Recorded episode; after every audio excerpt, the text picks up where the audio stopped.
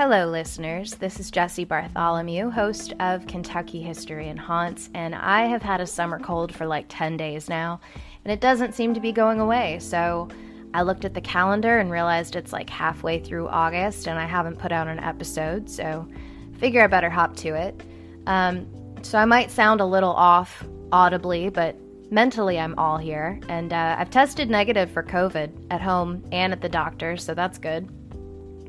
But today's episode is in the true crime genre. It's uh, a cold case. So, listener discretion advised. Uh, this episode will include details of a murder that some may find unsettling. This is the murder of Patrice Corley.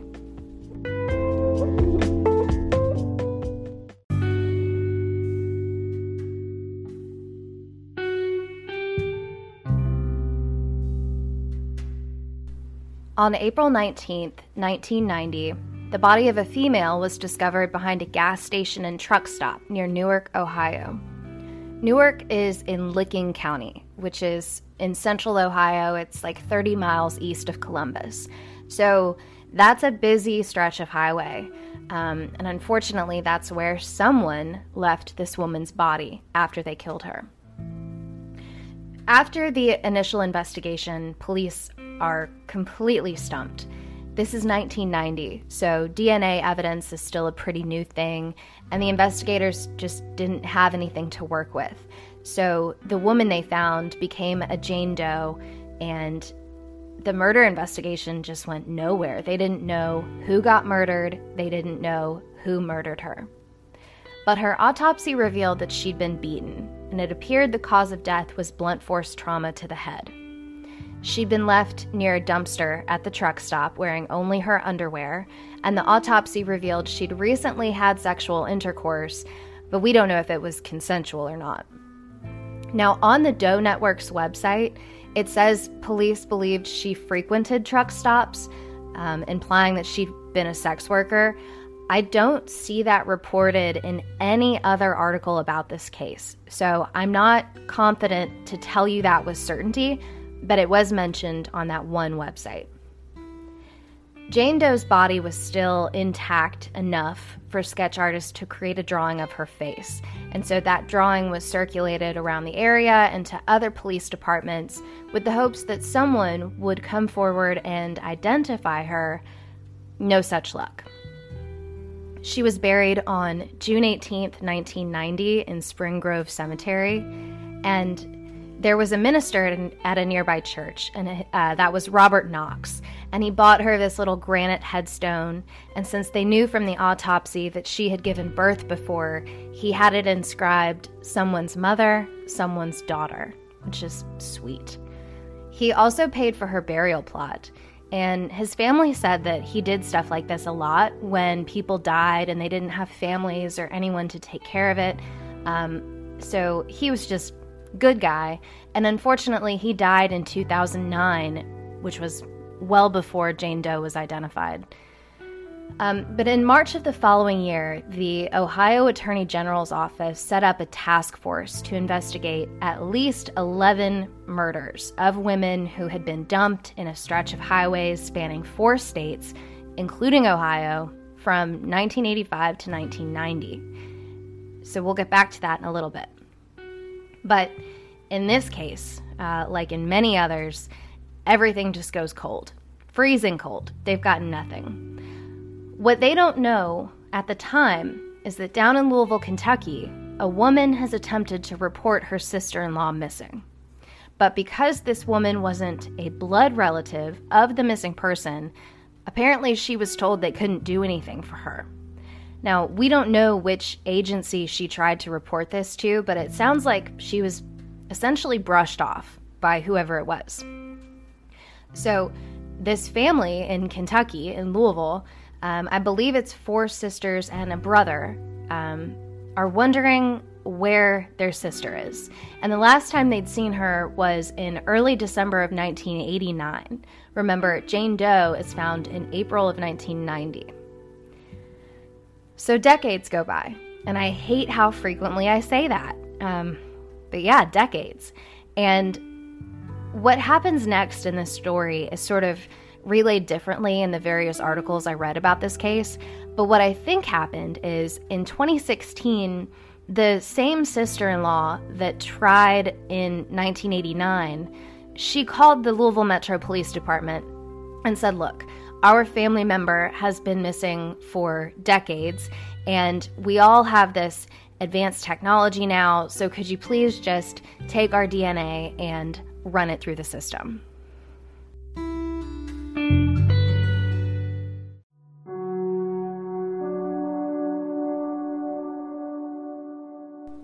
LMPD detective Ann Hogan filed that very after the fact missing persons report and she followed through with this family. So she had all of their cheeks swabbed, um, all of the blood siblings, obviously. And then she has their DNA tested by the University of North Texas Center for Human Identification. What happened here is when they found Jane Doe, they had her DNA, they just didn't have anything to compare it to, right? But after getting these siblings' DNA samples, they were able to confirm that Jane Doe in Ohio is the missing sibling. It's Patrice Anita Corley. Patrice was born on August 11, 1960, in Valley Head, West Virginia, uh, which would make her 29 years old when she was murdered. She was the mother of a toddler. Um, she was living somewhere in southeastern Louisville. Uh, she may have been living with her brother, the details on like her recent life before she was murdered are a little blurry, um, but she was also a veteran. We do know that. Patrice's dad died in 2003 and her mom died in 2012, so both of them passed away not knowing what happened to their daughter. Her Louisville relatives have gone to visit her grave. I don't know if they've had her moved back here. Um, it doesn't sound like that was their intention. Um, I did see a photo, and I'll post it, of you know her initial little Jane Doe grave marker versus now there's a big one. So it looks like they got her a bigger headstone. Um, but other than that, I, I don't know like who she was or what she was like. You know, I, I don't have those sorts of details. Um, but now we're left with this big question, right? Who killed Patrice Corley? who did this? And that's where things get really messy. Because when it comes to women getting murdered along highways in the 1980s and 90s, police really had their work cut out for them. And because of that whole transient trucker and sex worker lifestyle, it's really hard to pin down who was where and when. Um, so let's talk about some possibilities in this case. First, I'll introduce you to Dr. No. Maybe some of you have heard of him, uh, Dr. No, or heard this nickname. This was an unidentified serial killer who's believed to be one of the people responsible for murdering a lot of these women along highways, anywhere from 1981 to 2004. And there are just these similarities in the cases attributed to him namely, that most of his alleged victims were found without underwear or shoes. Now, if you'll remember, Patrice was found in only underwear, so this would actually not be quite his MO. But most of Dr. No's victims were sex workers, and most of them were killed in the same manner, which was badly beaten and strangled. You can imagine that as these murders keep happening over and over again, investigators are just pulling their hair out. So, across multiple states, they're interviewing everyone they can find who might be close to this environment, including pimps, sex workers, employees of these gas stations. Um, and it turns out that a lot of witnesses ended up giving a very similar description of the person they think is responsible for these murders. Quote According to the witnesses, the killer appeared to be a tall, large man with fair skin and dark hair, aged 25 to 40, wore glasses, and talked with an accent matching that of somebody from the northeastern states. The vehicle he was driving was described as a 1984 silver truck with a wind blocker and a red hood. The Ohio State Police Department and volunteers from various civil society organizations posted over 4,000 photographs of the victims and an identikit of the offender at 130 truck stops and service stations across the state and 1,350 truck stops in nine other states, through which interstate motorways where the serial killer would ride through, offering $10,000 for information about him. As a result, five people were detained who at different times were nicknamed Dr. No. But subsequently, no charges were filed against any of them, and their names were never disclosed to the public. We do know some of the suspects' names, though, because of later court cases and all that good stuff. So let's talk about some of these guys.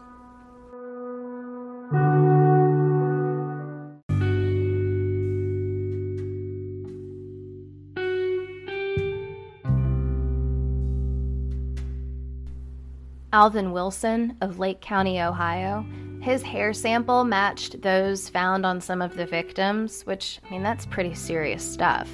Um, credit card receipts also put him at or near the scenes a couple of times. And in 1990, he was arrested for the attempted murder of a woman, but there just wasn't enough there, um, evidence wise, to charge him with any of the Dr. No murders. So um, he wasn't.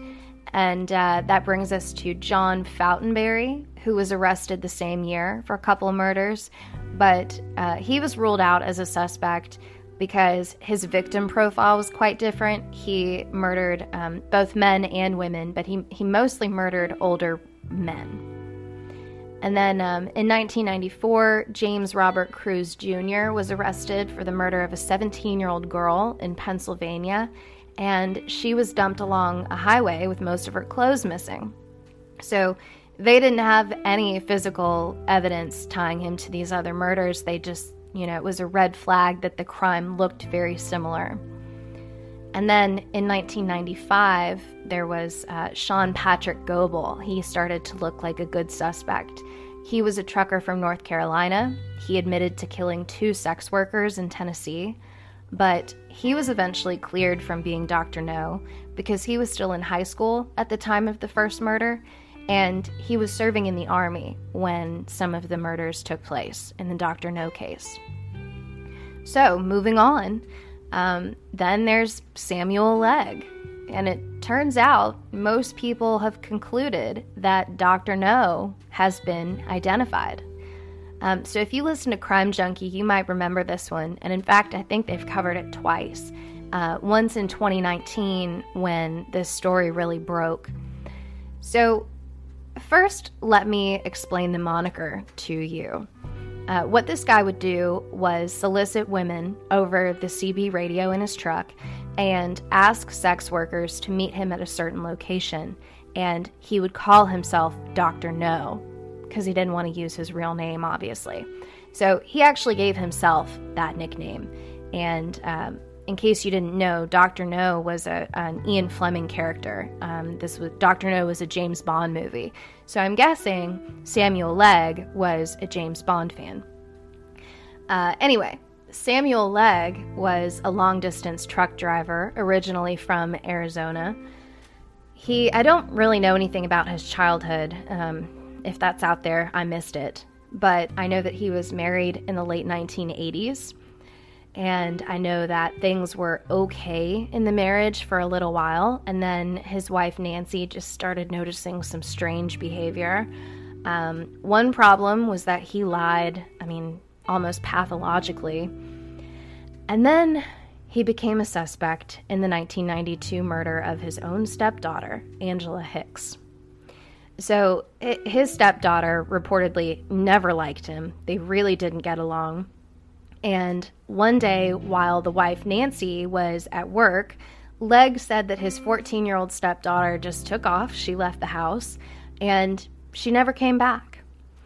And a month later, her body was found near a dilapidated barn. And local investigators certainly suspected Samuel Legg, but they didn't have any evidence to arrest him. Nancy, his wife, also suspected that he may have done it, but it sounds like she was pretty much in denial. Um, I mean, she couldn't fathom being married to the man that murdered her daughter. But they did divorce uh, less than a year after the murder, and she completely cut off contact with him. Um, apparently, they, they never spoke again.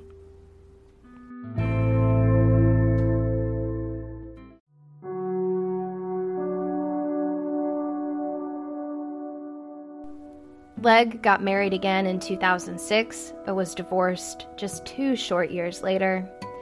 And he was arrested for a, kind of a string of nonviolent crimes. He would do things like duplicate license plate. Um, he was arrested for solicitation, uh, once for trespassing, for trying to get into a stranger's car in a McDonald's parking lot. Just really all kinds of random stuff.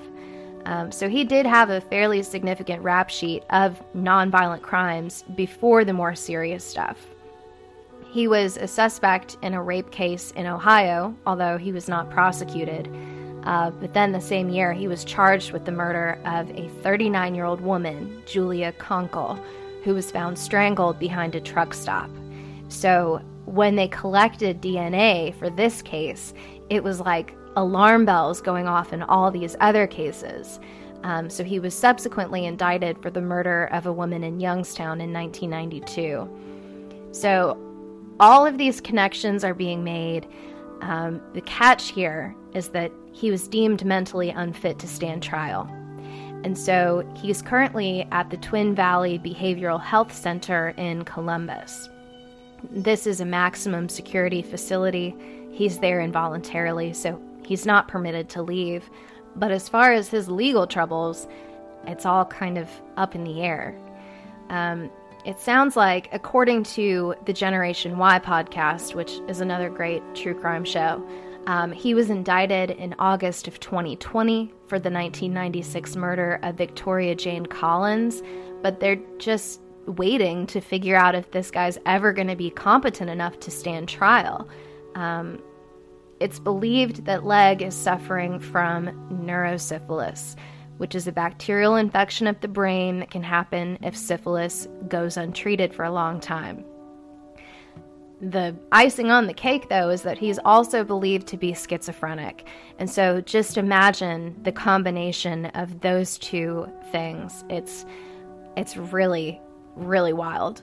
So before Legg was apprehended, he was living in Chandler, Arizona, and he was really kind of known around town to go missing, get kind of lost, just be wandering around aimlessly. Um, he was living in a group home for a while, and he would escape. He would just disappear. The police would have to go out and find him and bring him back. And there's this one story where the police went out and found him, and they sat him down and they said, You know, is there someone we can call? Do you have a family member? And so he picked up his hand and made, you know, like the phone sign and started talking to someone as if he were on the phone. And I like as if he truly believed he was on the phone with someone. So that just gives you the kind of uh, an idea of what the inner workings of this guy's brain is like. Um, some might say maybe he was putting on a show for the police, but at the time, he wasn't being apprehended for a crime. He was just being returned home. So you know, I, I think it's the real deal. I think this guy has a lot of mental illness that w- has gone unchecked for a long time. Um, so, according to the Gen Y podcast, police are not confident that all the murders attributed to the infamous Dr. No are really the work of one individual, but they also believe that the individual, Samuel Legg, is responsible for more murders than just what he's been charged with so far. So, as of March 2022, Legg remains unfit to stand trial in the eyes of the law, and that's based on a review hearing he had at the facility where he's committed. And now he won't even be reviewed again until 2024. But for the record, he has admitted to choking to death three victims Victoria Collins, Sharon Kedzierski, and Julia Konkel. So, did Samuel Legg murder Patrice Corley? The answer, unfortunately, is that it's certainly possible, but we don't know.